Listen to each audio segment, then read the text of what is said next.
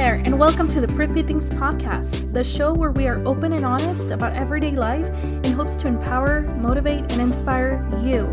So listen close because we all love a good story.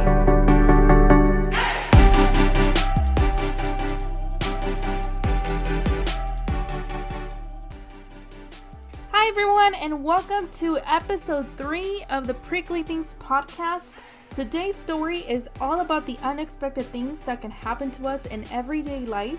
And joining me all the way from El Paso, Texas is Elisa Espinosa. And Elisa is sharing her story about finding her strength.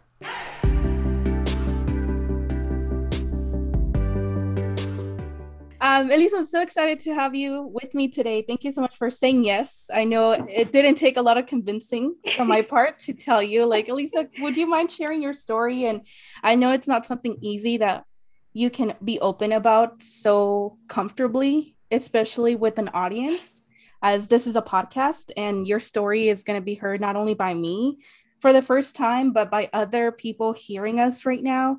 And I was super excited to bring you on because you have been very vocal about your own story on social media and your journey in finding your strength. And that is a huge topic that I want to dive into because it's not easy to come out of a bad situation and make something good out of it. And part of me starting this podcast was for that same reason. Mm. And I've found my voice where I can't be quiet anymore. It's like this gift where I am honest, I am blunt, I tell you how I feel and I tell you how real it is, and I just let go because yeah. I feel like I've internalized so many things in my life that yesterday I let go of everything literally. I didn't think I was going to be able to talk today because I had been talking so much yesterday.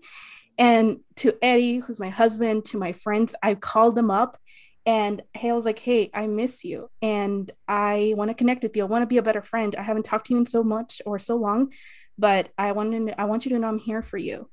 And it was a whole day of like awakening, like it feels so good to release everything and just tell everyone how I feel, have them listen to me, and whatever they do with that information, it's up to them. I told Eddie, like, now you know. Now you know that I feel like this, and this is why I feel like this. This is why I am the way I am and now you can understand me a little bit better. So next time you know there's an argument or next time i you know i can tell you why i feel like this and you can't just say oh i didn't know. Now you know understand. you understand. so um, part of me coming to you about sharing your story like i said you've been very vocal on social media about finding your strength and there's a lot of things that we can share about your story to help motivate others. I know just looking at your pictures and your comments and your posts, I get motivated to, first of all, go to the gym to see your transformation, yes. your body transformation, because that's the first thing you see on a person, how they look. And yes. you see, I, I known you for many years and I see you looking strong. You look fit. You look like you have muscle and you're flexing on camera. And i was like damn like i want to do that. And it's a lot of work but behind the scenes you can only post a picture of the the success but you can't post a picture of how hard it was to get there. You can't explain that in a picture. But seeing the other side of you know now you're you know what 114 pounds of muscle And that is a lot to be excited and feel so proud and accomplished. But again, it's about those successes, but it's also about those hard times that make us get there. And I am super excited to give you the space to share your story. I want you to be comfortable. Um, again, you're talking to me as a person that you've known, but also you're talking to an audience that hopefully, in hearing your story, you can motivate them. And um, I hope you have a message for someone out there who may be in your situation. And think about that. What would you like to tell that person who may be you? And how would you have wanted someone to tell you at that time? Mm-hmm. It's all going to be okay. So, thank you for sharing this space with me. Um, I'm super excited. Like I said, I'm brand new, but I'm just doing this. I am being honest, I'm being open, and uh, I can't wait to get started. I'm going to clip this here. Yes. And how are you feeling? Um, I'm good. Nervous. I don't think I've ever shared my story with anybody that doesn't know me, that it's not around me, that has seen me uh, most of the people that know my progress, they have seen me from, you know, when I was in the hospital bed to my powerlifting meet. Um, so I don't know that I've, I've, ever shared, unless you've seen the picture on social media, you don't know me. Yeah. Um, I've never shared my story with somebody that I don't know. So it's exciting. I, I look forward to it. Good. And that's part of being here. You know, you have your own circle of friends, you have your own circle of people that know you, but in that circle, you know, you don't know who you can motivate outside of that circle. And you don't know who someone hearing your story can be impacted in just listening and how we can help others again motivate empower and inspire to do great things because at the end of the day we're just everyday people trying to figure life out so thank you for yes. joining me i'm super excited yes. um how are you feeling today it's sunday it's yes. daylight savings day we were just talking about it we were just like what time is it and what? yes, I woke up super early today. Um, and I'm excited to be here. Thank you for having me. So happy to see you because I hadn't seen you. You're I know. married now. I know. so. It's crazy. It's been a crazy journey since we've last seen each other. I graduated college and I moved on and you know, I was so excited to start life until I figured how hard it was. and I'm like, can I just go back to those easy times when I was just worrying about school and didn't have to yeah. worry about a job and you know, there were just yes, those were a lot more simple times, but still they were tough and challenging. And looking back, I was like, that's a lot easier than what I'm dealing with now. So yeah, yes. you never know the good times until they're gone. Trust oh, me. Yes. Yes. um but Elisa, I want to start this conversation and I want to give you the space to open up and be comfortable in sharing your story. Um, so I know uh, probably the best way to start and the best way to introduce everyone to you is talking about eight years ago. You've highlighted eight years ago on your social media. You always go back to that day and time eight years ago. Can you talk to me about what happened eight years ago? Um, yeah. So I always share that day because I things happen.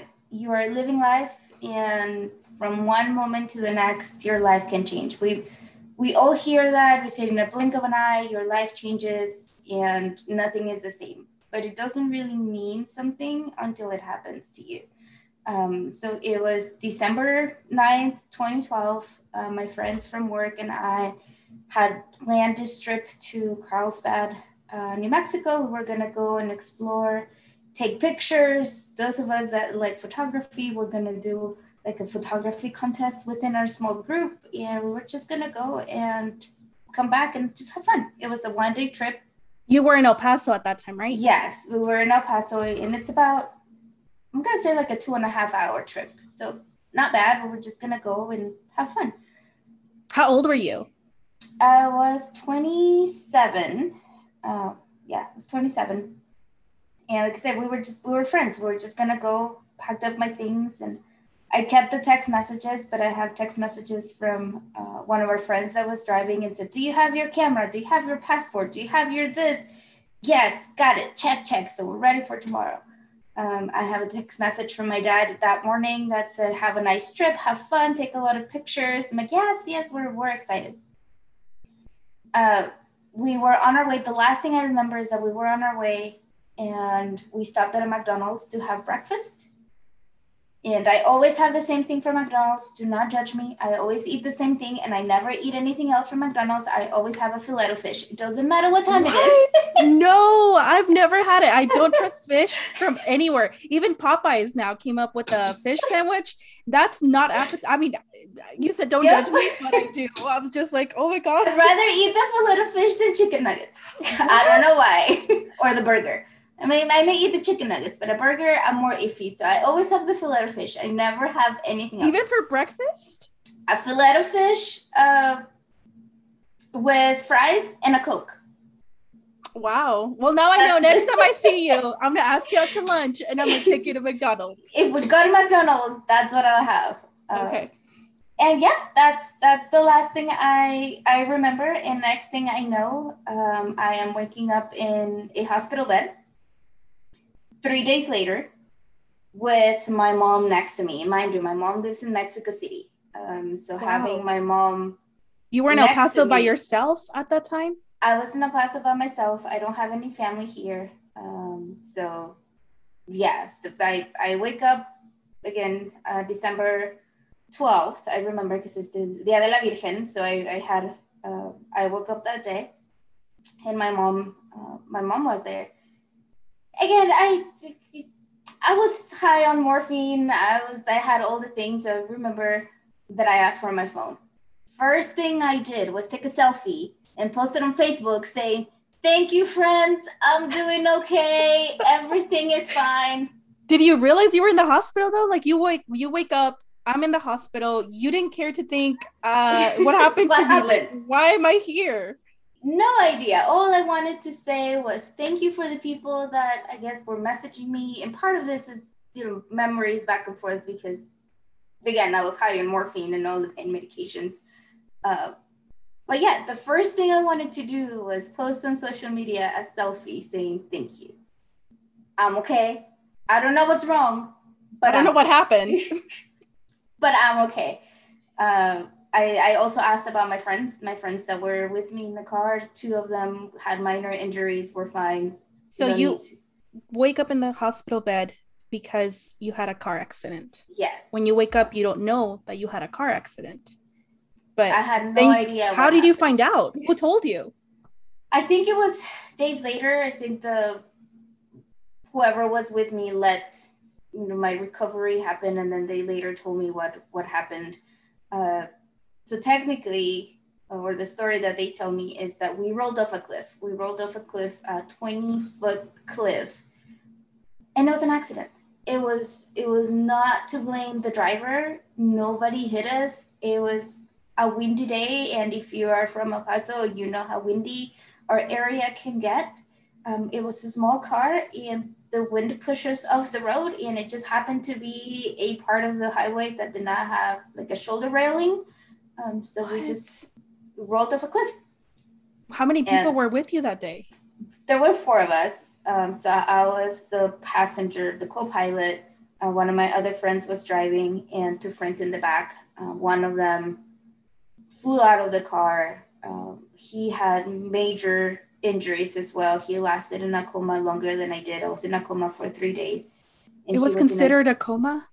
Yes. Um, and my friend was in an induced coma for two weeks uh, oh because God. his internal injuries were just so painful that they just had to put him um, in a coma, put him down basically to yeah, recover. To recover, yeah, oh because oh he punctured goodness. a lung, broke a bone on his leg, um, so he was he was bad, um, but thankfully he's he's recovered. Uh, he is now, I believe, he's still in Italy. Uh, he went to do his masters and he stayed there, so he's he's doing well. Uh, all of us are doing well. But yeah, four four of us in the car, two of us landed in the hospital and um, are fully recovered now. Eight years later, but at hey, that time, yes, you're eight years ago, and you're in the hospital bed. You've just been told you had a car accident. What was your reaction? I'm glad I'm okay. And again, I, from my recovery, people around me always told me that I had a positive attitude, that I was like, oh, it's going to be okay. I was in so much pain. Um, I was physically. First, yes, physically. The first, I'm going to say two months, I was on pain medication every four hours. Um, the first two weeks, I was on morphine, pure morphine. The weeks after that, I was on pain medication every four hours, which meant I was awake for like 10 minutes before I was, you know, back asleep because of the heavy pain medication that I had. And so that was the time I was in the hospital was the easy part because I had people around me. I had uh, my mom was here for a couple months. I had nurses. I had I had help it was difficult because I, if you see my pictures, I had a full brace of. You've seen the halo, and you know what a halo is like. They drill the holes into your head, and you had you, holes in your head. I did not. I had a removable halo, uh, which means I had a brace that anytime I, I was sitting up, um, I had to have this brace on that kept my neck in a line. Like my spine had to be in a line. So basically, the I had several injuries. I had a, a hairline fracture on my wrist. I have five fractures on my face because um, and I injured my, my knee. So really what hurt me from the accident was not really the rolling over,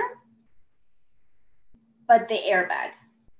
What? The airbag so, is supposed to save your life. Yes, but if you hear the warnings of do not have a child four feet nine or under at the front seat, listen, because I am 4'10.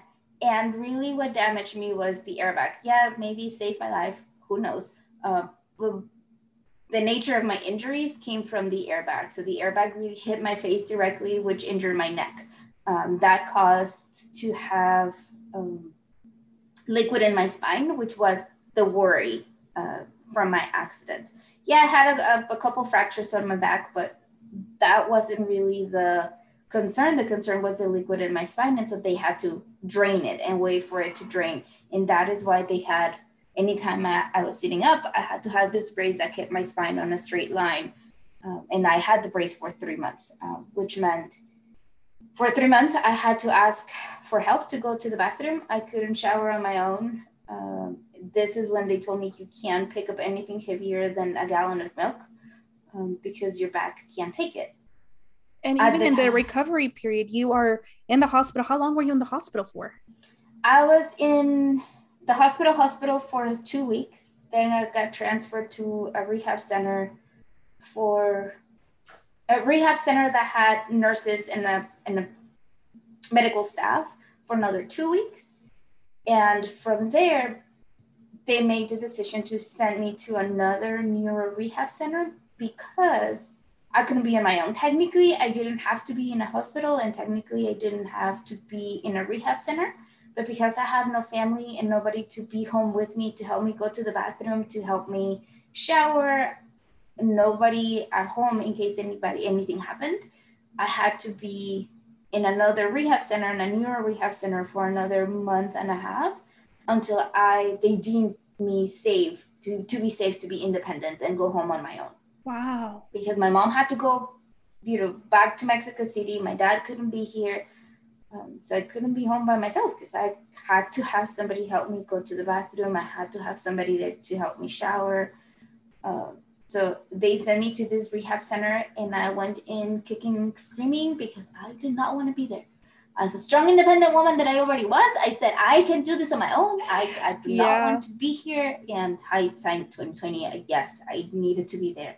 Wow. And, um, so had... it, besides of the physical, you know, help that you needed, it was also hard on your emotional health to feel like you depended on someone. I tell Eddie that I've thought about that before. Like when I can't reach something, I'm like, Eddie, I can't reach it. Can you help me get it? And that mm-hmm. takes away from me asking you. I can't do that by myself.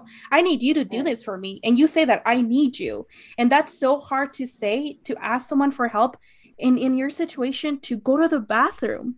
I need someone to take my pants down, maybe help me clean up. Clean, yep. Something basic that you can do, and you need someone to clean you up after you and, use the restroom. And both of us have been raised to be strong, independent Mexican women. Yes. Right? Mexican women can do it all, and we don't ask for help, and we don't need nobody to do anything for us because yes. we can do it on our own.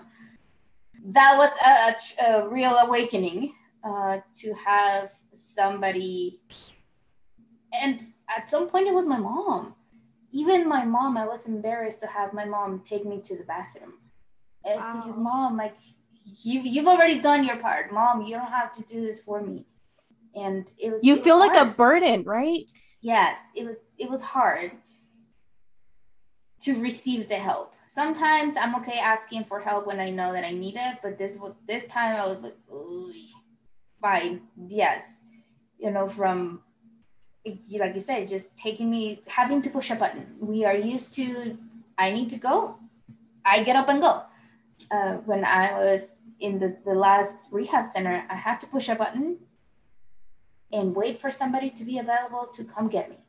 To take you that, to the restroom.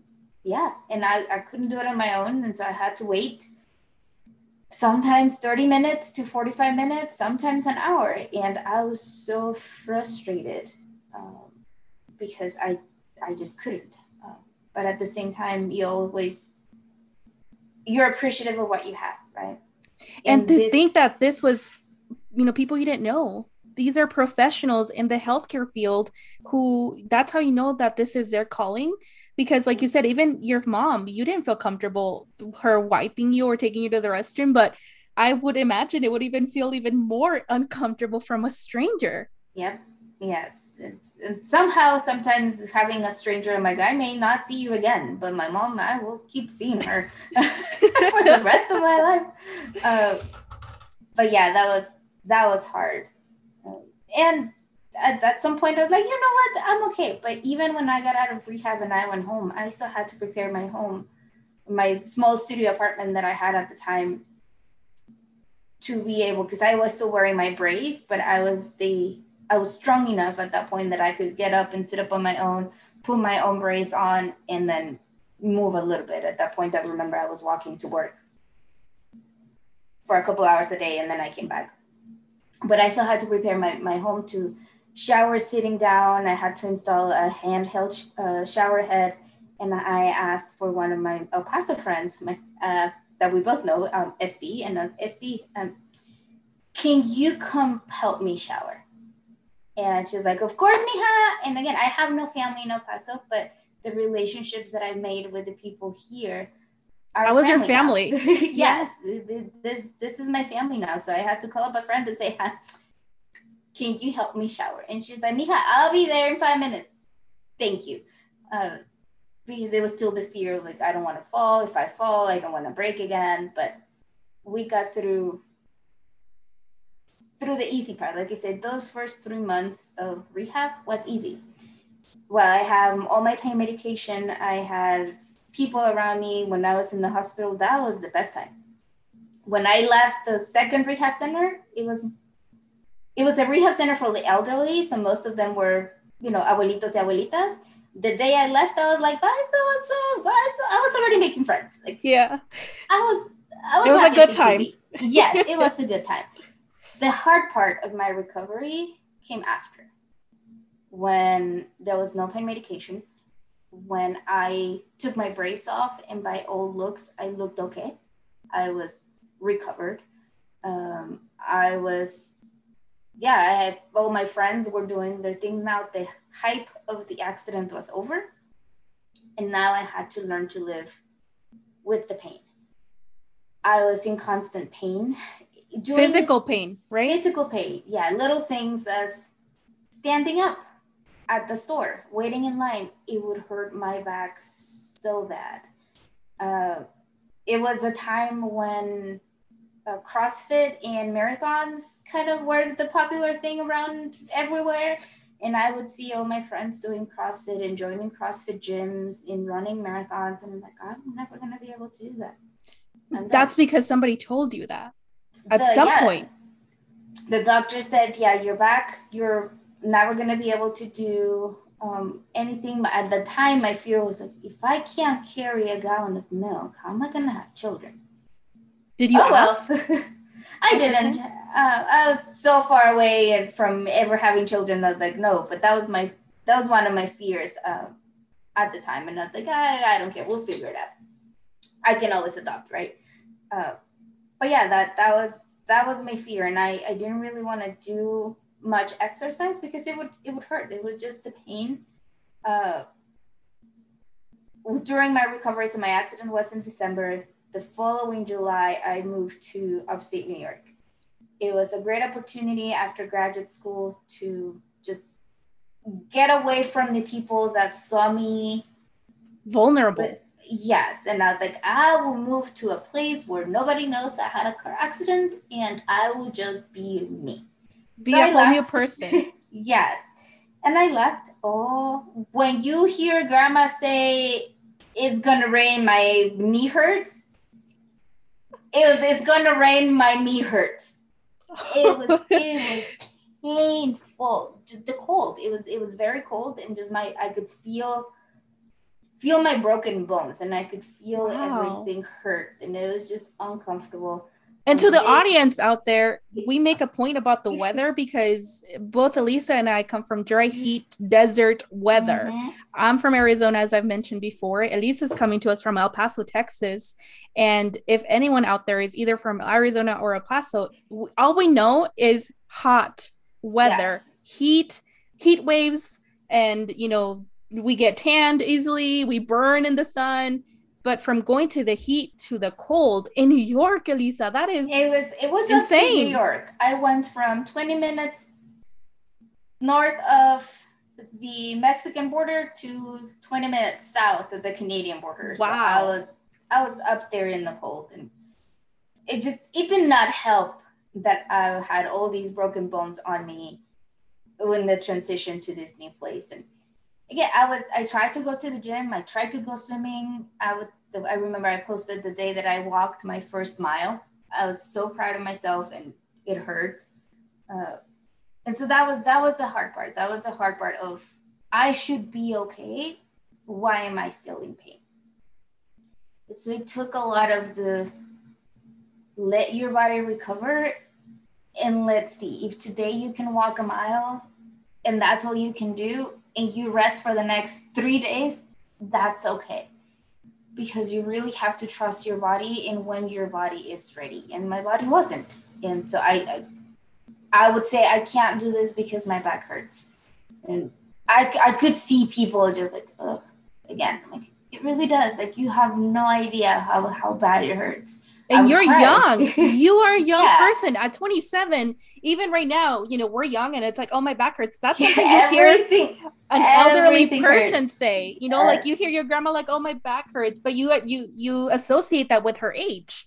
At yeah. 27 your physical pain you can only associate that to your car accident but people didn't know you had a car accident. So you, when you were complaining my back hurts my hand hurts my legs hurt people just think you're lazy yeah. right? Yeah, and we we did a, an exercise for work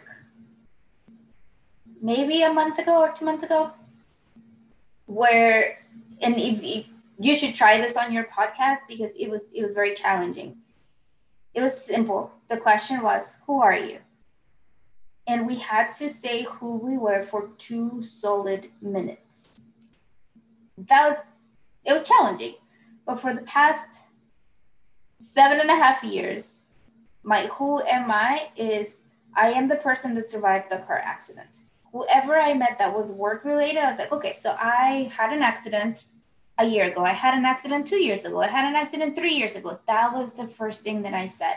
In this last exercise that we did, what I had to say who I was, power lifter came first. What? And at the end of my two minutes, I was like, oh, wait, I forgot to say that I was in a car accident. So it just moved. It, it moved of who I am. And it does no longer define me. And yes, uh, one of the things uh, that I've always said, I had I had several scars on my arms, and I said I never want to cover up my scars because they are a reminder of who I am now. They are a reminder of your life can change in three seconds that accidents happen and so that's why i get so mad when people are like oh i'm a good driver. I can you know drive and text. Me yes. But your life can change so quickly and it's not you. You may be an excellent driver and i don't judge you for that and i don't doubt that you are. But somebody else may not be paying attention and they hit you and you can't respond. Trust me it hurts and you don't want to be there um, again, you we, we see the experiences, and this is my own experience. When I was in in my last uh, rehab center, I, I'm gonna say that I had the opportunity to know another resident that was in the same rehab with me. She was 18 years old, beautiful, who lost her ability to talk, lost her ability to walk because a semi missed a stop sign and hit oh her. God. At 18. At 18. And she was a permanent resident of this neuro rehab center because she she was she there for life. The, the, she basically as, yeah for as long as her parents could afford it, and that was again one of the other things insurance and all. Um, but she would sometimes would come back um, in and out because the insurance wouldn't cover certain days, and she would come in and like no, we got insurance to cover us again for this long. Wow. But she needed 24 7 assistance and she was 18. And again, not fault to her. She was doing what she needed to, and the semi didn't stop at a stop sign, and change her life. And so this is this you you said it at the beginning. You live your life and you have to live your life as it is and say the things that you have to say and have no regrets because you, you never, never know. know. You never know. And so throughout throughout this process, I got tired sometimes of fighting. I and everybody just keep keep at it. You'll you'll get better. And, and there were days that I, I I don't want to keep fighting. It sometimes feels like life. I I'm fighting every single day to be successful at work, to have good grades. I'm always pushing. Why why is life not that easy, right? People again paint you this picture of like, oh, when you're an adult, life is just better. Oh, no, no, you're always fighting. It just seems like you're always fighting against something. Uh, this time it was the physical pain. Uh, the time after that was emotional pain. Uh, when you hear people who they have their broken hearts, it it just brought me to my knees. It just I couldn't breathe, I couldn't talk, I couldn't eat. Um, I think I lost like 10 pounds in a week because I wasn't eating anything. Okay. Uh, I don't know how I'm going to do this. And, you know, when you share with people, you know, I'm, I'm going through this situation and they're like, oh, it's just a broken heart. You'll get better. Nobody understands. Nobody understands because you don't think that they've been there to share yes. with you that empathy, to share with you that feeling. And I know that when I've been open about how I feel and I tell you I'm mm-hmm. having a bad day, I don't tell you so you can tell me it's going to be okay. Mm-hmm. I tell you so you can tell me, tell me about it. How is it a bad day? And share with me the pain that I'm feeling. And I've experienced that in my own self. And that's why I said coming to this podcast it's about connecting with people and sharing with people your pain, your emotions, your feelings, your thoughts, because they matter. Find your voice and be able to yes. tell someone, I'm not doing okay. And we're so prime in day to day life to say, if somebody asks you, Elisa, how are you doing today? Your first response is, I'm okay. But really, if you check in with yourself, if yeah. you go in you? depth, yeah. how are you? I'm not okay. And I can, you know, it's so hard to tell someone oh I've, I've had this situation this is why i'm not okay the easiest thing is just lie and mm-hmm. say yeah i'm okay and move on but yeah. you're still internalizing everything that is wrong with you yeah. and you didn't don't let go of that so thank and you for is, bringing that up that is you know when i was going through this it was it was a difficult time and i would have to go to work because i couldn't miss any more days and you know everything that we have to do and and i'd say it's easy for one to say, I'm having a stomach ache, I have a headache. Excuse me if I'm not 100%. Today, I'm going to tell you I'm having a bad mental health day. And I'm sorry. I'm just having a, I'm struggling emotionally. I will get through this, but in my one on ones with my staff, and again, it's like if I was telling you I have a headache, you get it. Oh, she has a headache. But if I say I'm not doing well emotionally, people just automatically stop and, oh, oh, it's it's different. It's different. Yes. It's it's a different approach, right? And for a for a broken back, you have all the pain medications, morphine to make you feel better, help you forget. Uh, when it's emotions that you're you're struggling with, it, it's it's more difficult. And again, I've, I've been reading since, and it's sometimes taking an ibuprofen for a broken heart can help like, really? Oh, nobody told me that uh, because there's somehow your brain processes the same pain as actual physical pain. Wow. Uh, yeah. So I, I, you know, I didn't do that at the time, and it, it was a good, I'm gonna say, a couple months of of struggling. Yeah. And like I said, I like I I was complaining about I went through this broken back and now this. Why does it always feel like I am fighting? There was a time I, I traveled and I went home. I went to see my dad in, in Mexico, and all I did was lay on the couch and just kind of recharge next to my family and next to my dad. And it was then that I was like, you know what? I was able to recover on my own, of course, with help of others when I had my car accident. It's about finding strength within you because you can have all the people around you to pick you up. But if you're not strong enough to stand on your own two feet, then you can't move forward. I mean, I always knew I wanted a tattoo related to my car accident. I wanted to remember something. I wanted either highlight my scars that I have on my hands um, or something. And so I thought about it. I made an appointment with a tattoo artist. I didn't know what I wanted. I just knew I wanted something. The day of my appointment, I was writing down what I wanted and I said, find your strength. I'm like, that's it. That's what I want. Um, and so that's what I have on my arm right here. Your first tattoo ever. Yeah, well, I got two on the same day. Oh. well, you have two yes. tattoos. Yes, um, but I got this here.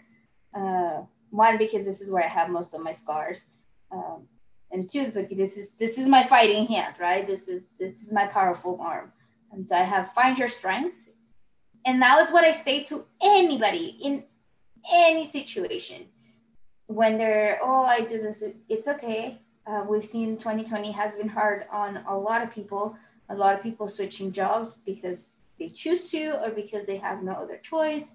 And I always say, it's okay, find your strength. Because you know you have it. Instead of saying stay strong, because sometimes it's hard to just stay strong. Sometimes you have to dig deep within your heart to find that strength. Sometimes you don't realize how strong you are until you're put in that situation. So, again, it's not about staying strong because sometimes I don't want to stay strong sometimes I'm just I want to be weak. I want to be taken yes. care of. I want yes. to have someone be like, yes. "Help me! I can't walk." Have you seen that uh, that movie? yes, it's yes. Inside Out, and she's like, "I can't walk," and she gets carried yes. through with um, what's her name? Joy. Joy carries mm-hmm. sadness because sadness is like, "I'm too sad to walk." Yep. And Joy yep. carries her through. And that movie is so powerful just in that because we're talking just about that feelings and emotions and everything inside your head. And that it happens like that sometimes. So yes, it's it's about finding to me, it's about finding your strength. And the easiest way for at the time, this was 2019, for me to find strength was the physical strength because that was the easiest thing to see. So I decided to join a gym that I was uh, I, I knew of. Um, it's a powerlifting, strongman, bodybuilding gym. So it's not your typical uh, Planet Fitness. So I was surrounded by very, very strong women. A lot of the people that go when I go are women, and they are, you know, lifting the heavy weights. And here I was. The, I walked in into my gym with my coach, and I said, "Well, I have a broken this and a broken that, and this hurts and that hurts. Basically, it was my warning of don't break me. Oh wow. Because so, I'm already broken. let's talk about your first step into going into the gym. You you talked about it earlier when you said you always saw people doing marathons, you saw people doing CrossFit, and you yes. admire those people, right? Because yes. when you see somebody do something that you know you can't do, you look up to those people and they're like, damn, I wish I can do that. Or I want to do that one day, but because you've been told no, you can't, in your head, you're like, I want to. And it pushes you to even want it more, mm-hmm. right? So mm-hmm. you, I mentioned that because in your story coming into the gym, I know that's something you wanted to prove to yourself you could yes. do it and maybe test yourself. When someone tells you you can't carry more than a gallon of milk, I was like, okay, well, let me try and see if I can. Maybe I can do one, yes. maybe I can do two. And now just watch, just watch me do it. And again, yes. when people tell you no, they're so it's a very strong no. No, you can't walk again. No, you can't carry more than a gallon of milk. One gallon of milk, Elisa, that's what? Not even can I compare that to a pound? Yeah, I think it's about like a pound. A pound? Yeah. So when you they tell you you can't carry a pound for the rest of your life at 27, I would laugh, be like, "Are you serious? Like my life is completely that's it. I can't do anything physically." Mm-hmm. But here you are. Fast forward, how old were you when you started your fitness journey? Well, we, you talked about social media and inspiring others. I was new to Instagram, and at that point, and it was what at this point it was 2014, 2015. I was back in El Paso, and my friends were posting uh, their boot camp classes and they were it was the time where we like checking in on facebook was the thing and like checked in at boot camp blah blah blah checked every single day they would go and check in and do things I wish I could do that. So I tried running and my knee hurt so bad that I ended up going to an orthopedic doctor and say, why does my knee hurt? Uh, he did some x-rays and like, did you fall? Like, no. Your Not recently. Is, yeah, it's like your meniscus is broken. oh, I was like, so I had this car accident back in 2012. Like, yeah, that was it. Your knee hit the glove compartment oh. and injured your meniscus. So basically, I have no cushion between my knees, so I can't run because there's no cushion between my knees. I was using a knee brace, and he's like, "Your the knee brace is to protect your knee going side to side, and that's not the problem. The problem is that the cushion between your knees is damaged. So, you know, like you can try and see, you know, how much you can tolerate, but if you really want to fix this, you'll have to get surgery. And like, I don't need to run. I'm okay. So I didn't run. Uh, you don't need to run unless you're running for your life, Elisa. yes, yes, and then, then we'll see. like, help. Uh, but yes, I knew I couldn't run.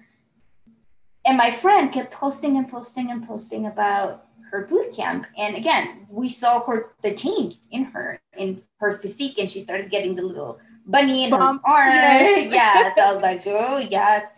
Uh, so I joined the boot camp and I went for six months. I was waking up at 5:15 in the morning and going, and it was it was more cardio than anything. Anything that had to do with jumping, I said I can't do this. And the trainer was very uh, patient, and it was again it was more cardio than anything, light weights, and not oh I could do this. And I saw myself getting stronger, uh, not getting as tired as I was before. And I'm like, okay, I could do this. And then I stopped. Typical, like, I don't want to wake up early. Um, it's not worth it. Let me no, sleep. No, no. Like, I just don't want to do this. And so the gym life was not for you at that time. It, it wasn't. Um, but yeah, and so I stopped doing any type of exercise. And then I went to my gym, um, 2019. Well, I tried before, Five years later, almost? Mm-hmm. You tried again? I was going to the gym on my own and pretending to do weights, and it just, just, just it just wasn't. It wasn't happening on my own. Um, I had no knowledge of any program to do weights. I would just grab a dumbbell and be like, "I got this." Like, no, I don't got this. I don't know what I'm doing. uh, so that's when I went to my gym, and I, again, I, I have an, an Instagram, no, a Snapchat post of my gym and I said, I'm here to be strong, not to be skinny. Because when you think about going to the gym, you think about the losing weight and flat everything. And I was like, no, no, no, no, no.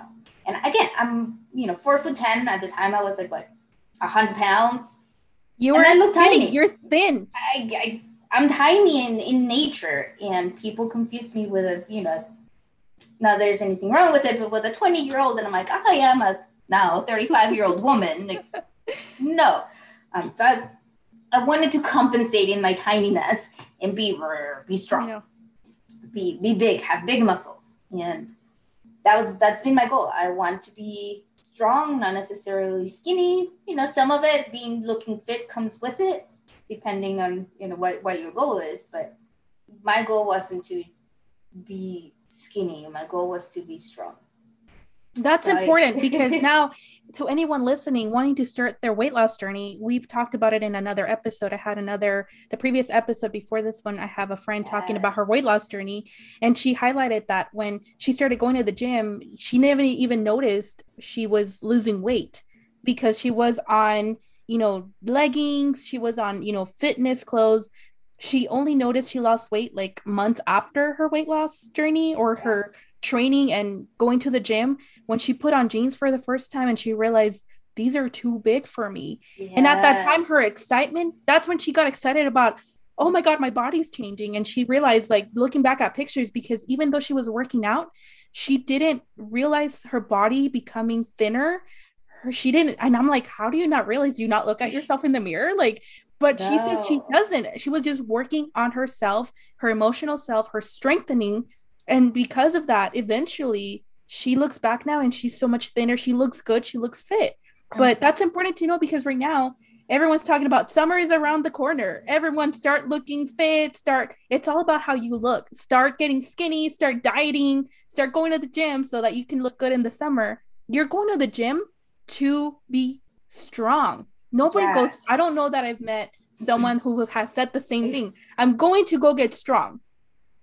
And that is not something you see on social media for women you go and the goal is to be skinny beautiful you yes, associate that to being beautiful and not and i you see it and, and i see it a lot especially the like the profiles that i follow and all the people that i follow like i don't want to do as a woman i don't want to do weights because i don't want to look bulky to me i'm like the bulkier the better like i just want all the muscle and i want to look like i can punch you that, that's my goal. I want you to feel me. yes, yes. Um, but one of the things that I knew coming in, and I was very aware of it and conscious of it, was that it wasn't going to happen overnight. That it was going to be work in progress. I said, three years. Give me three years at the gym, and I'll be I'll be making some progress. And so, for whoever is, is listening, be proud of be proud of your progress because I was self-conscious of posting my first uh, videos on Instagram of doing curls with five pound dumbbells, but I was proud of what I was doing. I'm like, I am here today and I am doing my five pound curls. It, I, I showed up. I showed up for what I had to do. And I look at the video now and I'm like, I look so tiny. but I was I was proud of myself at the moment. For starting. yeah. You were was, starting something new and you were I was proud. there. Yes. And I then moved into the 10 pounds and the 15 pounds. I have in my head the day that I attempted to do curls with a 20 pound dumbbell. And I posted the video because I did like one and I was struggling and my arm wouldn't go up. I'm like, one and then I tried to do the other arm and again, it's not going up. Okay, and we're done. So I put them down. I couldn't do it. Did you ever break down over that? Uh, no. So I was like, okay, I have it recorded that on this date, and I always take videos. I always take videos at the gym because I want to look back at what I couldn't do then and what I can do now. Wow. So I think it was six months later that my coach had me try the 20 pound dumbbells again and I feared them. I remember like I was like, oh gee. Okay, well we'll see. And I set up my phone. I put it, I put it on the floor. Now I have a, a little tripod. Um, but I set my phone on the floor. I grabbed the 20 pound dumbbells. And I was like, okay. Well, we'll see. And one goes up and the other one goes up. And, the, and I'm like, oh, you could see it on my face. I'm like, oh, I'm doing it. I'm doing it. And then I look at my coach and my coach, he's like, I know. He has no emotion. Like he does not get excited. He's just very like, I know. Like, I know you could do it. If I knew you couldn't, I wouldn't have asked you to. yeah. Like, okay. And that is the beauty of having a trainer. Because if I go into the gym in my head, I don't think I can do it. I'm like, oh no, 20, no, no, no, no. And I kid you not, every time I do a PR, a personal record, or I I'm able to do something that I couldn't do yesterday, I do it doubting my coach because he's the one that tells me what to do. And I'm like, I don't know, my uh, okay, we'll try. I did it. And he's like, I know. I'm like, okay. And so then I'm all, all happy and you know finishing whatever else I have to do. But if I had to do it for myself, I don't think I could because there's always the doubt of like, oh no, that's too heavy. Oh, I don't want to hurt myself. Oh, what if I no? And it's the fear of not being able to do it that pushes you to go to a lower weight. Then okay, I failed today. I'll try again tomorrow. Yeah. Um, and so it's and share it, share it. I'm, I'm so happy with. Uh, the people that see my posts that I'm at the gym all the time and they're like, You inspired me to go do something today. I'm like, Yay. And then I have one friend, my friend that went to the boot camp, uh, that she suffered a, a horrible bike accident, bike accident. Then she broke her uh, her elbow and had to have surgery. it's just like, oh, you're inspiring me so much to keep going. Mm-hmm. you have no idea that you were the one that inspired me to go to the boot camp because you will be checking in every single day on Facebook that you were there. Yeah. So it's like giving back. You know, you we inspire each other in ways that we don't know. People, when you even post on Facebook, yes. post on social media, again, I mentioned this at the beginning, and I hope I recorded it because we're talking about it right now. but you don't know who's watching you don't know who's paying attention and with you posting on social media and opening up about yourself you don't know who else is looking from the outside in and seeing what you're accomplishing and what you're doing and wanting to be you that's why we're here in this podcast and talking about our life experiences so that whoever is listening and identifies themselves in that situation maybe not the same circumstance but in that feeling of being a woman, being wanting to be strong, wanting to mm-hmm. not let an event or something define who you are. No. Breaking that silence of coming up and it's so powerful. And we hope and, that whoever's listening can run with that power. And everything has a different meaning to everybody, right? And so that's why I say and that's why I posted it as a question. So why does this meet mean so much to me? It means the world because it, it was an experience that I never thought that I could do. And let me tell you that the universe brings you what you need. Yeah. So I was not planning on competing this soon. And I want to tell this story because I, I just think that when you put something out in the universe, it comes to you, right? So I've been training with my coach for a year and a half. It's going to be two years in in July. And I've seen my progress and from you know squatting with dumbbells to squatting with the barbell, I've, I've seen small progress. And again, I'm in, in a gym surrounded by power lifters, bodybuilders, strong men. And I've never done any sport in my life. Not in high school, not in college, like nothing. I've, I've only competed in things that are school related. Academic. yes. If it's not a test, I don't know.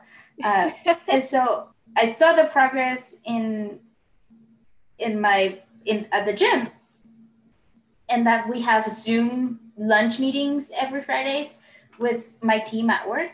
And that day there was two of us, uh, my supervisor and another one of my coworkers. And it was the first time that I said it aloud and I said it to them. And I said, you know what?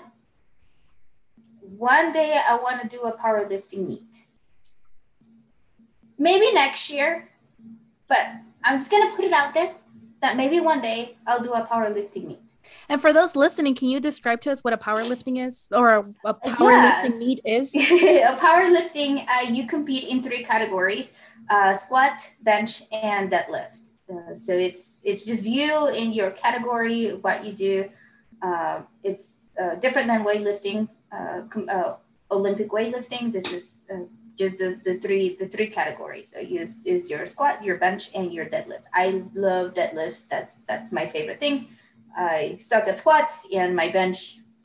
Anyway, uh, but yeah, so I just I just said it to those two coworkers on a Friday um, during our lunch, and I said, you know, eventually, maybe I'll continue training this year, and maybe next year I'll tell or ask my coach if I'm ready, because the people that go to my gym have been going to or have been training for five years, you know, six years. They've been there for a while, so I know that it takes time to prepare I know that this is not something that I can do overnight and I needed to keep working on it. Yeah. I didn't say anything to anybody else. Weekend comes, 6 a.m. I go to my gym in the morning and I'm I walk into my coach and he's like, so there's a meet March 9th. Or he said the 9th, but it was actually 6. He's like, March 9th. Do you want to do it? You I, I don't I don't even think I said yes. I just shook my head. I was so excited because I had said it on Friday. And he didn't know. He didn't know. Say it to him. You said it to your coworkers. I just said it to my two coworkers that Friday of maybe one day eventually I want to do a powerlifting meet. And then I walk into the gym on Monday and my coach is the one to ask me if I wanted to do it. So this is what they, you put things out in the universe and they come to you when you're ready for them. So I I texted my friends like I I feel in my happiness was the what had been proposed to in marriage. Like oh, I was I was blooming. I Oh was my like goodness. I was in the sky. I was floating. I was so happy because my coach asked me. And if he asked me, that means that he sees something in me that I am ready that I did not see in myself. Again, I said maybe next year. Yeah. And my coach, he's like, You want to do it? And I'm like, rolled above my sleeves. And I'm like, I let's do this. And it was the most grilling um, I think about eight weeks of training that I had, of learning things that I had never trained for. I was tired, I was hungry. Again, I've never been an athlete, so I don't know what it means to prepare to be physically ready on a particular day. For an event. Like For an event. boxers, like Yes. everyone who's an athlete prepares for that moment and they're training, you know, from six in the morning, the discipline it takes to train to be ready for an event. That's so exciting. And I know that is hard because you can you want to give up sometimes. You're like, you know what, that meet is not worth it. Did you ever Yeah. think that? Uh, no, I was just like, what? It was a lot of self doubt. Like, what if I can't do it? What if I'm not ready? Um, but again, it's people believing in you, right? It's people, my Pushing coach. you. Yeah, if my coach thought I was ready, then I must be okay ish. Um, and again, you're going to have a lot of support around you and people that encourage you and keep you going. But then there's going to be the people that are not so supportive, the people that are going to tell you, "Eh." In my case, it's my dad. Really? My dad, and I'm a daddy's girl, and I've always been, you know, very close to my dad, and he's he paid for my college, he's paid for everything. Like he has been there with me, and he is the one that taught me to be a strong, independent woman that does not ask for help. And especially me being an only child, I was always on my own. yeah. He has been not really happy with me doing weights Really? Because you're Yes. a woman? I don't know. I don't know. And so when I was starting to do well at the beginning of the year in 2021, I sent him a, a, WhatsApp and I was like, Dad, thank you.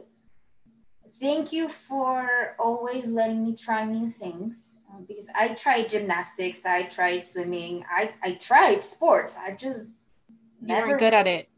No and i didn't like any of it. Uh, so i said thank you for for letting me try swimming and gymnastics and i never really found what i liked until i started with just training weights not necessarily powerlifting but just training weights and i found what i like. His response was well just don't overdo it. Like i'm not. He said well i think you are. Okay. I laughed at that. I if I, in my opinion, I felt that I was overdoing it and I was hurting my body, I would not be doing this because I've been there. I've been where it's painful and I've been in a place where I can't do things on my own and I don't want to put myself back in that situation. So I am doing what I think it's right for my body. So when when my coach asked me to do to start training, I told everybody in the world but my dad. Oh no. I, I did not tell my dad because I I made the decision to not have that negative energy in my life. I, I wanted to have a positive experience in my training. And again, everybody around me is like, yes, we're so excited for you. And can we go? Can, you know, is it open to people? Can we watch? Blah, blah, blah. Everybody was very supportive that I did not want the most important person in my life to bring me down at that moment. So I did my training. I went to the the meet. I got my medal, and then I sent it to my dad. His response, okay. that was it. Yeah. And that is why I didn't tell him. And at that point, I didn't care what he thought because I have proven to myself that I did something. And again, all I wanted was to show up. I the meet, I was I was first place of one. So technically you did it against yourself. yes but i did everything right that at least i met all my you know i did all my lifts and i didn't get you know disqual- disqualified for anything but even i proved to myself that i was able to show up and beat my nerves because i kind of pooped myself almost because I was so nervous that I was like, "Excuse me, I gotta run." I was so nervous. Uh, but uh, I, yeah, there, there's you're gonna have people that sometimes mean the most to you that are not gonna be supportive in every decision and every journey that you that you take. But I know in my heart of hearts that this is right for me and this is what I want to do and this is what makes me happy and I'm sorry, Dad, if this is not what you think it's best for me, but I am an adult. And there will be times where the people that you love the most, you're not going to agree on everything. But I needed to be happy. And I I shared it with my friends. I am happy. As happy as I have not been in a very long time. Let me be. Let me let me yes. have this happiness. I yes. deserve it. Yes. And my friend's like, I, you know, I haven't seen you smile so genuinely in so long. Because I'm happy. I did something that I didn't think I could do. I did something that I never dreamed of doing because before the accident, I wasn't into sports. My dad, you know, he's like, go for a walk. Ugh, no. Uh, after the accident, I thought I could never do it. Uh, and again, I was not familiar with the sport at all. Uh, so it was it was proof. And again, things are gonna be and mean different things to different people. To this is what it means to me. For some people, a power, winning a or getting a medal in a powerlifting meet may mean that their years of training are finally worth it. Uh, many many different things. But to me, it's a combination of every life experience into I can do this from you're a woman, you shouldn't be doing weights, to you're too short to be doing this, to you're too you broken. yes, you you rolled off a cliff and you have so many injuries. Uh, to feeling like life cannot go on without a person in your life. Wow, no, that's powerful, Elisa. and you talked about one thing about being unappreciative when you have it all before your accident and you could walk. You didn't appreciate the fact that you can be on your two feet, stand up and take a walk. You didn't appreciate going to the restroom by yourself. You didn't because you think that's ordinary life. You think that you're always going to be able to do it. Mm-hmm. And it's not until you can't that you're like so appreciative of everything you had before. But being real and being right, like you don't have to have a car accident show you what life is like. Like you don't have you don't need a car accident to make you be appreciative of right. living don't, life. Don't wait. Don't don't wait for something to happen so that you and, and we feel it.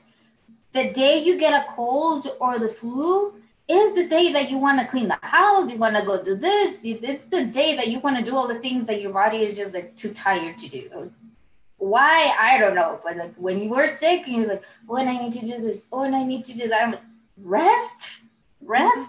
Um, but the, yeah, don't don't wait for something to happen. Um, if you have a, a bug of wanting to do X, Y, Z, a hobby, a new yes. interest, it doesn't have to be gym related. It doesn't have to be me coming into the podcast was something that yes. I've always dreamt of doing, and I always look at influencers on social media, and I look. Everyone now is a YouTuber. Everyone now is on social media. TikTok, you know, is so powerful that it's making trends. It's make it's driving a business of like beauty and cosmetology. It's driving life. And people are coming into this platform to share about themselves. And I always admire them. And it's a scary part to come into a place to be vulnerable and to let people know who you are and everything about you.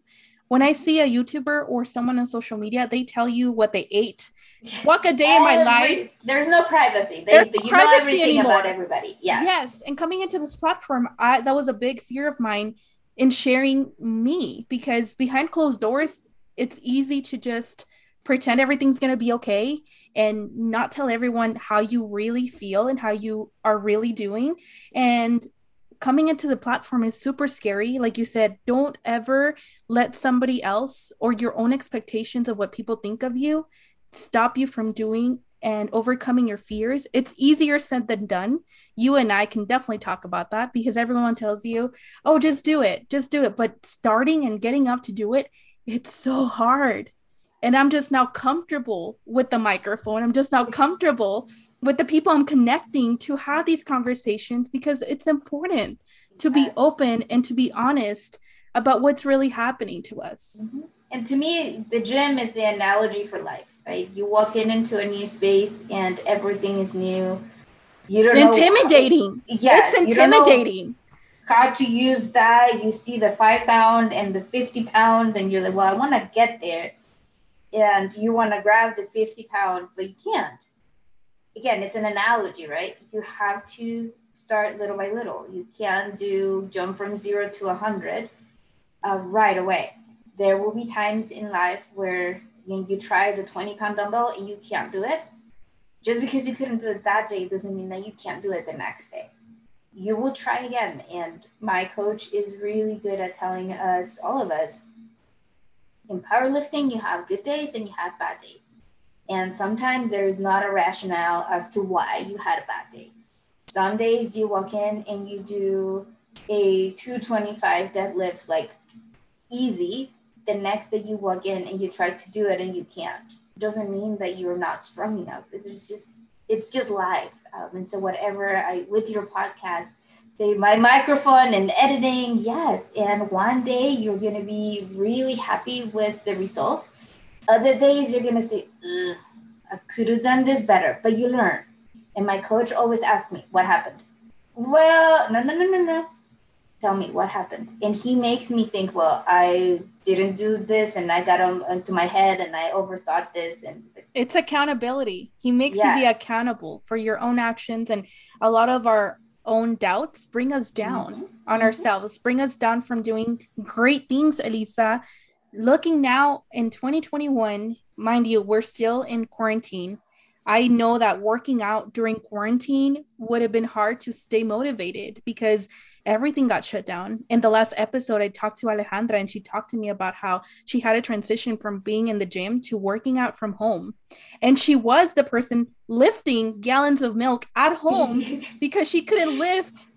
anyone listening out there, yes. yeah anyone listening out there, please go listen to Alejandra's story. It's the episode yeah. before this one where she's talking about her weight loss journey and, you know, strengthening her body. And again, she went through a, uh, I'm gonna say that again. She went through a transition of going from the gym in a space where you have the support, you have other people pushing you, to being at home yeah. and having to have that self motivation to get up and work out. And How was that transition for you? Hard uh, non-existent. so we we lost the gym. So March about this time last year, the gyms shut down, and I have it on my Instagram. Like the first day I was doing, and on Monday we do kickbacks, and I found a way to do kickbacks and do things. And within three days, like oh, this is not the same. And I stopped. I stopped doing workouts. I went at home. Every, yeah, uh, once the the gym shut from March to May, between March, like I think the first three days, I went and got a kettlebell, a medicine ball, and all the things to do workouts at home. And again, I did it for like three days, and, and no, even though at the gym, because I go so early, it's just my trainer and I. Oh wow! It's very exclusive. If, yeah, because nobody else wants to wake up early he's there, but nobody wants to show up. Uh, if anything, there's maybe two more people, but in general, it's just me and me. So it's not like I have all these people around me to motivate me. It's it wasn't the same. So yeah, I, I really didn't work out for those um, three months. Wow, that's yeah. a long time. Yeah, and finally came back in May and started from zero. Oh, and throughout my so I started in July of 2019. December 2019, I broke my toe. How? I, I said kicking somebody, but really was just getting out of my car and stepping on a stone, and my like my foot rolled, and it was like my pinky toe. Oh. Uh, I was so determined, and I said, uh, you, when you're motivated and dedicated to something, I was going to the gym with my broken toe, uh, sitting, doing things. And I, the coach, I, he's like, what'd you do? And I'm like, oh, you should have seen the other guy. that was really a rock. yes, yes. Uh, he's like, you're the first person I meet that breaks a toe getting out of their car. There's always a first. That happens, yes. uh, but I was still going, and he helped me stay on track even with a broken toe. But of course, I, my deadlifts stopped, and my squats, and as a you know, my recovery lasted a month. It wasn't that bad, but it was the month that I couldn't do a lot. That I was, I got to a high, and then I had to stop, and then go down on, on my weight. And I would go in, and he's like, "How are you?" And I'm like, "I'm okay." He's like, "Don't lie to me." I'm okay. If it hurts, I'll tell you. So then that was the stop, and then back in January, and then we stop in March, and no gyms until May, and then he sends me a text message. I think it was like May 19, May 18. He's like, "We're back. I'll be there." So then we of course wearing our mask. He's wearing his mask, and it's just me and my trainer. Uh, it's a little by little. So again, it's not I go go up and up and up and up and up and up. You, you go to start over and you again. go down, and you go up and you go down. It's not constant growth all the time, um, and this is what and I have to be okay with. That that's that's life. You know, sometimes things work out very well, and then something happens and I break a toe. And then I look at my arm and I'm like, okay, I got this. And I remember going to Sprouts because I needed I needed food. And I'm there with uh, my crutches. Okay, how am I gonna walk around the store and push a cart at the same time? You had to get crutches with your broken toe. Yeah, I couldn't put any weight on it for two weeks. Wow. Uh, yeah, I was like, oh, Elisa, how'd you break your toe? But anyway, so I go, and again, I'm a strong, independent woman, right? So I can, it was, yeah, I broke my right toe. So I, I was able to drive okay ish. I wasn't going too far. So I go with my crutches, and I'm at the entrance of the store. Okay, how am I going to do this? I made it to the store. Now I needed to figure out how to push a cart and, you know, go with my crutches I had to ask for help. So I go to one of the guys. I'm like, hey, can that you help there. me? Yeah. The guy that works there, not a random stranger, everyone. Not a random stranger, a guy that works there. I'm like, hey, do you mind helping me push the cart? I do, will just go and grab a couple things. And I didn't need a lot. do you just want to tell me what you want and you wait here and I'll go get it? And I'm like, no, no, no because I need to pick my own fruit. you didn't think about getting on those little carts? Don't they, they didn't carts? have any. Oh. Like, little, like that would have been yeah, but they, they didn't have any. Uh, and it was one of those things of it's okay to ask for help. And I From made a stranger even. And sometimes asking help for like with to strangers is easier than asking for help with somebody that you know. But in my head, like I may not see you again. I ended up seeing the guy because they work there. I'm like, hi, so and so. It's uh, me. Thank you for your help. Yes, I can walk now. uh, but yeah, I, at school, I was I was going to school um, on Saturdays, and so I show up to the building with my crutches and my backpack. And the two of my classmates, Lisa, can we carry you? I'm like, I got this. I got there super early and like, Elisa, can we help you in any way? And I'm like, no. Well, can you carry my backpack? They're like, okay, yeah. So they, you know, they, they walked with me and like one step, another step. um, took me like 15 minutes to get to my classroom, but um, I managed. And again, it's one of those things that you think you're at a high and then something happens and you just have to you know, I look down on my arm. I'm like, okay, if this is what we have to do, I'll find my strength and I'll push through. My arms hurt, my everything hurts, my foot hurt. And then it was December, so my mom came from Mexico City to visit me and spend the holidays with me. And my mom, I really can't go many places because then my foot hurts and then it's cold. And so then my foot hurts even more. And she's like, it's okay. I just want to be here with you. I'm like, okay, good. We would just go out to eat and do small things. But again, it's it's one of those things that it's a never ending journey of finding strength to keep going. And then that those small small uh, bursts of energy that of happiness that you get just use them and keep pushing, which is I'm still on a high from my powerlifting meet that was last week. Yeah. Uh, so I'm still using it. Um, I'm still happy. I still have my medal, and I still keep telling everybody that I did it. Uh, because let me just tell you this real quick. I struggled. I started with squatting 135 pounds. I'm 114 pounds, right? So I squatted 135 pounds, which that's is your weight. Like almost, yeah. Which is the normal. That's what people can do. One plate. Yeah, whatever. During training, my coach so you have three attempts to do your squat. Every attempt you go up in weight. If you don't meet one of those, then you're done. Right? So the goal is to at least do the first one because if you don't do the first one, then you're done. The coach oh. said uh, you'll start with 150 pounds, then you go up to 185, which I had done during training. Wow. And usually your third attempt is a PR, right? So a personal record. You your third attempt should be something that you've never done before. To you've never even trained att- or correct attempted. attempted. Yeah. Mm-hmm. So you say your first attempt is going to be 150 your second attempt is going to be 185, which I had done, and he's like, and then I'll go from there. I'll pick your numbers. Wow. Okay. So then I go to the meet. I'm training uh, 100 and you know 35 was doing okay. I did I, I did my first uh, squat at 150. Great. I did excellent.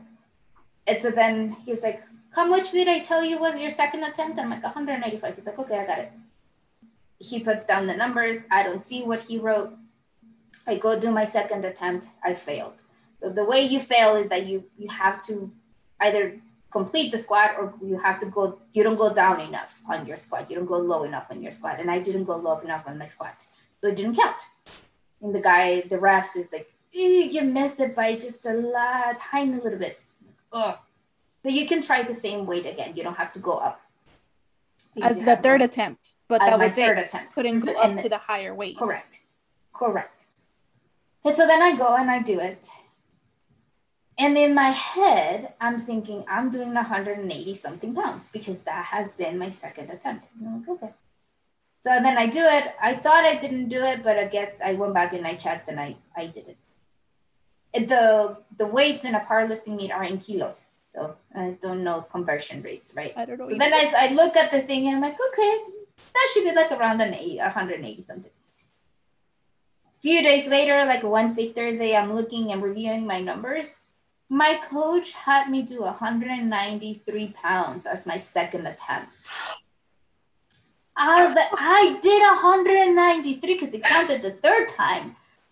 Oh, yeah, the second time I attended 93. I'm like, oh, oh, I did a PR and I didn't even know it. I thought I was the whole time. I thought I was doing just 185, and I'm like, well, at least I did something that I had done before. I hadn't. I did a PR, and I didn't even know it. Again, it's one of those things of having somebody push you, push you to something to do something that you don't think that you could do. This whole time, I'm like, oh, I've done this before, and yeah, I felt heavy, but I don't know. You just show up and squat and bye. But yeah, I, my my coach tricked me he raised, and I don't know, I haven't asked him if he raised my second attempt, knowing that I may fail and I could try again. Um, to test he, you. Yeah. Or if he just knew I could do it. I don't know. But yeah, that was interesting. I, in my head, I thought I was doing something easy that I had done before. And you're making a personal record. Yes. So I, I ended up doing a squat of 193 pounds, uh, which to me, again, going from a gallon of milk to not even a gallon of milk. Lisa, you said you were told you could not, not even a, a gallon of milk. To that, I was like, take that. Whoever told me that, because now I don't remember it. But Doctor so and so in science, here I am proving to you that I'm strong enough. And you you said that on your social media. You call yourself a beast. That's yes. how you define yourself now. you don't define yourself as the girl who had a car accident. You don't define yourself as, you know, Elisa who had a breakup. You don't define yourself as that. That's not your story anymore. Your story yeah. from here on moving forward is you are beast. now. Say it again. I'm a beast and you can't take me down even if you try. Perfect. That's awesome. And I know you talked about your tattoo and you showed your tattoo again also on your social media. You have it on your hand. You were talking about it, but I see you on the camera. Our audience doesn't see you. It's right on your what do you call this part of your hand? Like the inside of my arm? I don't know. Um, so technically, like if I'm, I'm standing in front of you, you don't see it um, because it's like if like on the inside of my wrist. And I, I did that on purpose. I wanted to be for me, and if you get to see it, fine. And if not, then it's it's for me. It's for something that I if I look down um, on my hand and I like right on my wrist, I have um, scars here that looks like a look, look like cut. I mean, it's it's from the from the glass, um, and then I have another scar on the top of my hand, and I have another scar on my left arm. And those are the visuals, right? Uh, visual reminders. But I wanted to be able to look down and just when you're stressed and you're like you have your your hand on your head and you I can I can I can see it, and that that's why I did it. So it's it's a constant reminder and it has a heart. It always it almost reminds me like when you're trying to cheat on a test and you yes, write something on yes. your hand Yes. You write so that you can see it. You don't want your teacher to catch you seeing yes. that because you're cheating and you're writing all the stuff on your hand so you can see it and you can use that in yes. the test. Yes. Yes. So this is, and again, you have people that tell why you're gonna get a tattoo that nobody else can see. Because I am doing this for me. I'm not doing this for you. I wanted a tattoo for me. I have another one on my leg but that's the one I want to show. And again, I always wear pants. So I rarely wear shorts or skirts. But again, I, I wanted something pretty for me. Um, and, but this one, this one was the the meaningful one. It's another one that my dad doesn't know. Oh no! I don't think well, he'll, he'll find out on this episode if he listens to it. Oh, we just yes. told Daddy. uh, my mom knows, and he lo- and she loves them. But again, I it's something that I wanted to do for me, no matter what anybody else would say. Uh, it again, I thought of it the day of, like the day that I had my appointment for for my tattoo. I I wanted something that meant that reminded me of my accident, but that wasn't really blunt. Like I thought, of, well, maybe I'll write the date, or maybe I'll write the time, or maybe I'll write the coordinates of where I crashed. Nah, no, I wanted something that kept pushing me, and so that's why I said, find your strength, whatever you're doing. And again, if I ever post on your post or that something major happened in your life, I will always say, find your strength, whatever is happening, find your strength. Because I, I, I hated it when people told me, oh, just stay strong. You got this. I'm not. Tell me how. Tell me how to be strong. You're telling me to do something I don't know how to do. Yes. I don't know how to be strong. I yes. can only feel sorry for myself. And I'm telling you that from personal experience. I can only tell you how I feel, but you need to tell me if you want me to be strong, tell me how to be strong. Give me a how to guide. Bingo. Yes. I yes. don't know how. And I want to, I tell eh, people when I'm having a hard time, I don't choose to have a hard time. I don't choose to, today I'm going to have a bad day. Today I, I don't want to get out of bed. I can't choose that. It just happens. When life brings you down, you don't choose to be, you know, in that situation but you also can't choose to get out of it. It's not yeah. a choice. You just have to push through. And in your message is finding your strength, finding something that motivates you to overcome that challenge, to overcome that fear, to overcome that experience, and only make you better on the other side. Yeah. But you have and, to find finding, something. Yes, and finding your strength is gradual, right? It's not something you know, overnight. You go yeah, that happens from zero to 10. When people tell you, oh, stay strong, in my head, it's like I'm, I'm a rock that can't move, can't be destroyed. And I have to just like, basically kind of picture myself like holding my breath and just like, oh, I got this. But finding your strength is, is gradual. Today I found the strength to get out of bed. Tomorrow I'll find the strength to go outside and enjoy XYZ. And the day after I'll find the strength to maybe just go to the living room. So it's gradual one day at a time. You find the strength to do to move to this place and then you find the strength to go back to another place. Um, it's gradual and, and, and it's okay. It's okay if to, just today i found the strength to be here with me today. Yes. You found yes. the strength to come on a podcast. Did you ever think you would be on a podcast? No. And uh, when you asked me, like, well, I don't know what I'll share, but sure. Um, everyone thinks that. Everyone thinks that when I go out to them and I'm like, "Hey, can you share your story?" and they're like, "I don't know what I'm going to talk about. I don't have any in, anything interesting that I think." Yeah, my life is not that to. interesting. but it is, and someone out there listening with me is going to agree with you and sharing your story. Not only women can feel empowered, men can feel empowered, and what I want out of this podcast and out of this episode is if it's okay for you to share your pictures, I have my Instagram page with the podcast, the Prickly Things podcast on Instagram, and continue this conversation outside yeah. of this episode and, you know, have people show your pictures or have you show your pictures on social media on the account and have people come and share your enthusiasm for weightlifting. Everyone who does weightlifting, who has been there and continue to motivate you, continue to motivate each other we can totally continue this conversation outside of just this platform. Yes, and, and social media is so powerful, and we know that we've seen the dark side of social media and the impact it can have. But I've also, and especially through this process, have seen the impact of social media in a positive light. So I had so many questions about powerlifting. I don't even know how it works, and there's rules, and they tell you when to squat and they tell you when to rack and they tell you when to stop and they t- I don't know all this. So I reached out to a complete stranger on a social media influencer on, on, on Instagram that's a power lifter. And I said, Hey, I don't know if you'll ever see this, but I messed up on my registration. What do I do? Oh, wow. And she said, Girl, I got you.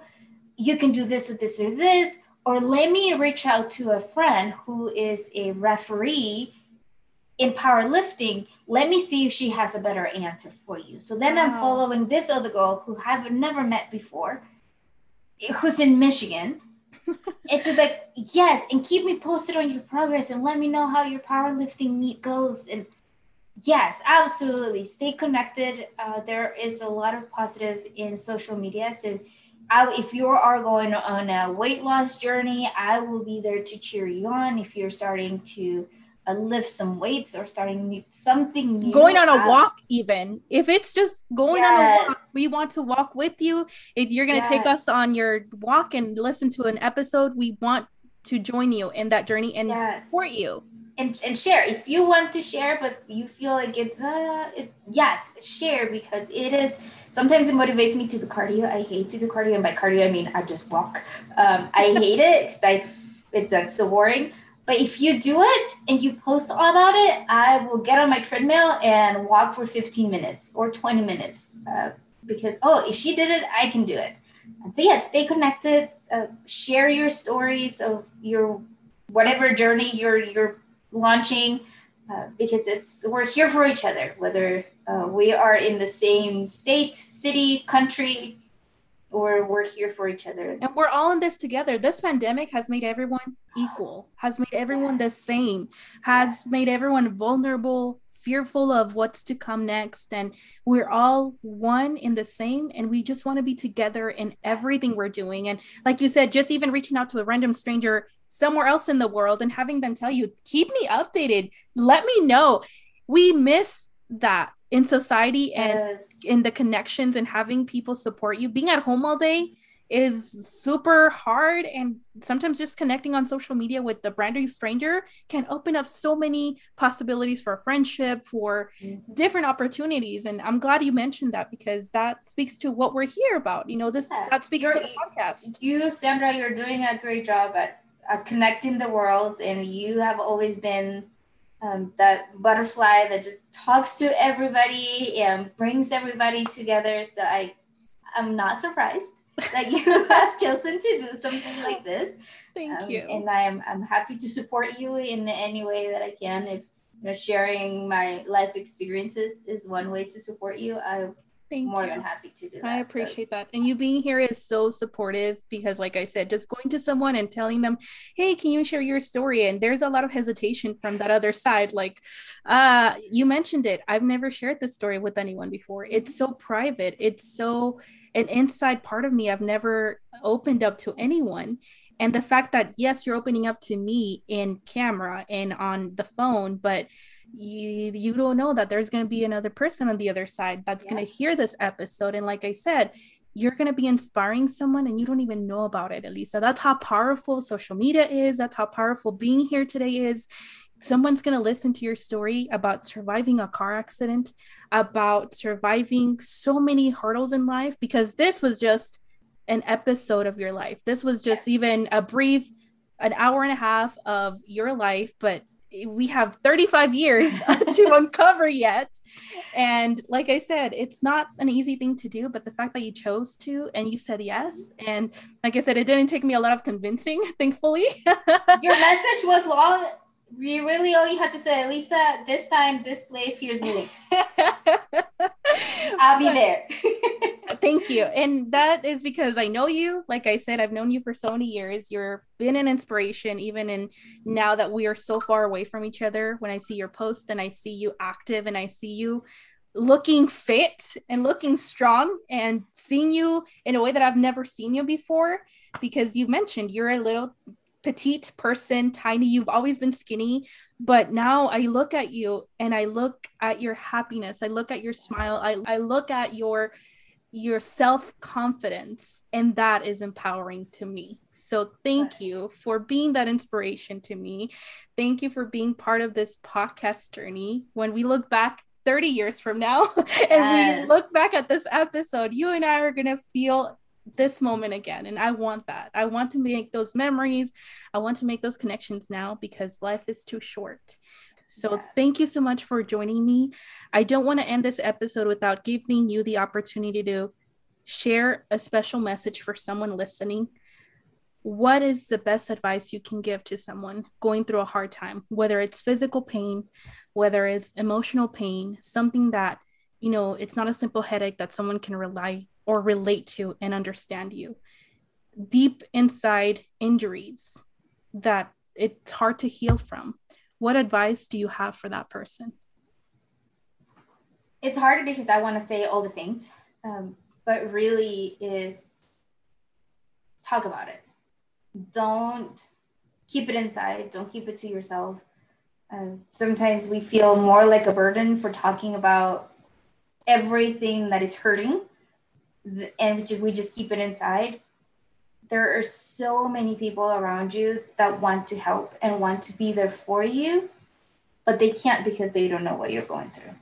Uh, whether it's a bad day because something hurts because whether it's a bad day because you're just missing somebody um, and you just wake up crying for no reason and you don't know why talk about it.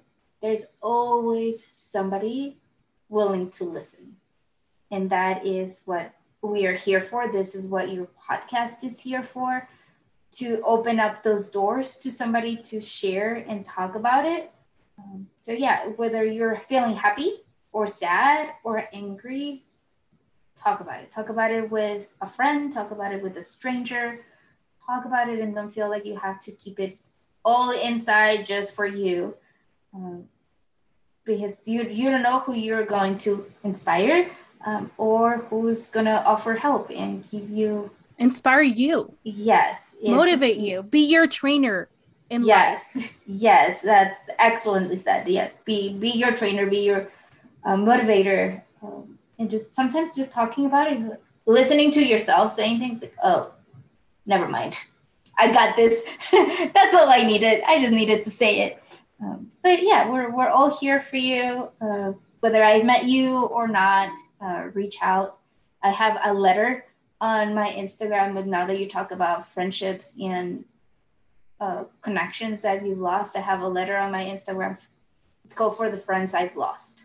And I have friends reach out to me and say, Are you okay? I'm like, yes. I just I just wanted to say this. And it says, for the friends that I've lost, for the friendships that I've just let go, whether our lives took us in different paths, uh, or I forgot to say I'm sorry. Like, what you're doing of just reaching out to people and saying, hey, that's the hardest part because sometimes you don't know where your friendship ended or why your friendship ended uh, or why you lost touch like did i do yes. something did something happen but you it's so easy to lose yes. touch with each other i talked about it with my first episode i talked to josh he's on yes. the episode he's one of the first ones on the the podcast so anyone listening who's yes, just catching up yes. in this episode josh was my first interview and that's the first thing I said. We graduated and we've gone and parted ways. And yes, we still talk to each other because we have social media. And that's the best way to get a hold of someone nowadays. That's sad because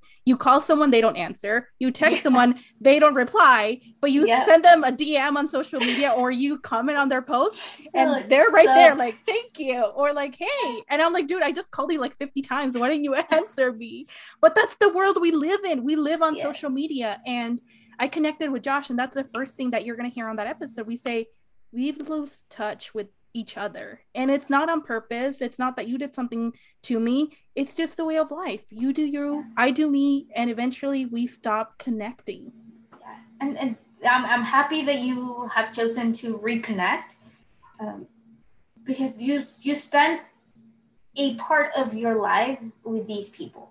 Yeah. And they're they, part of your story yes, they made you who you are today uh, for the experiences and stories that you shared together. So, yeah, touch, uh, connect with others, reach out.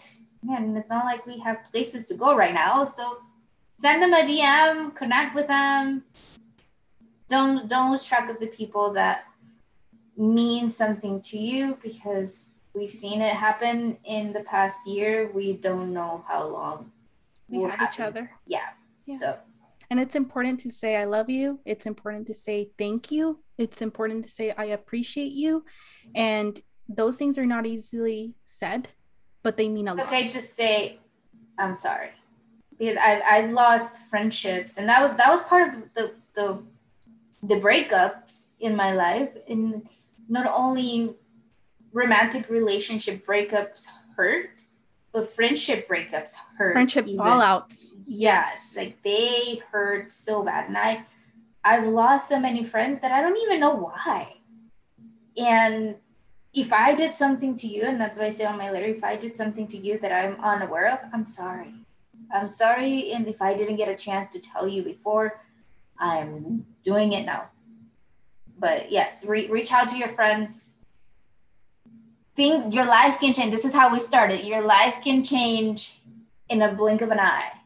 And i am lucky to be able to do what i do now and have that experience in the past.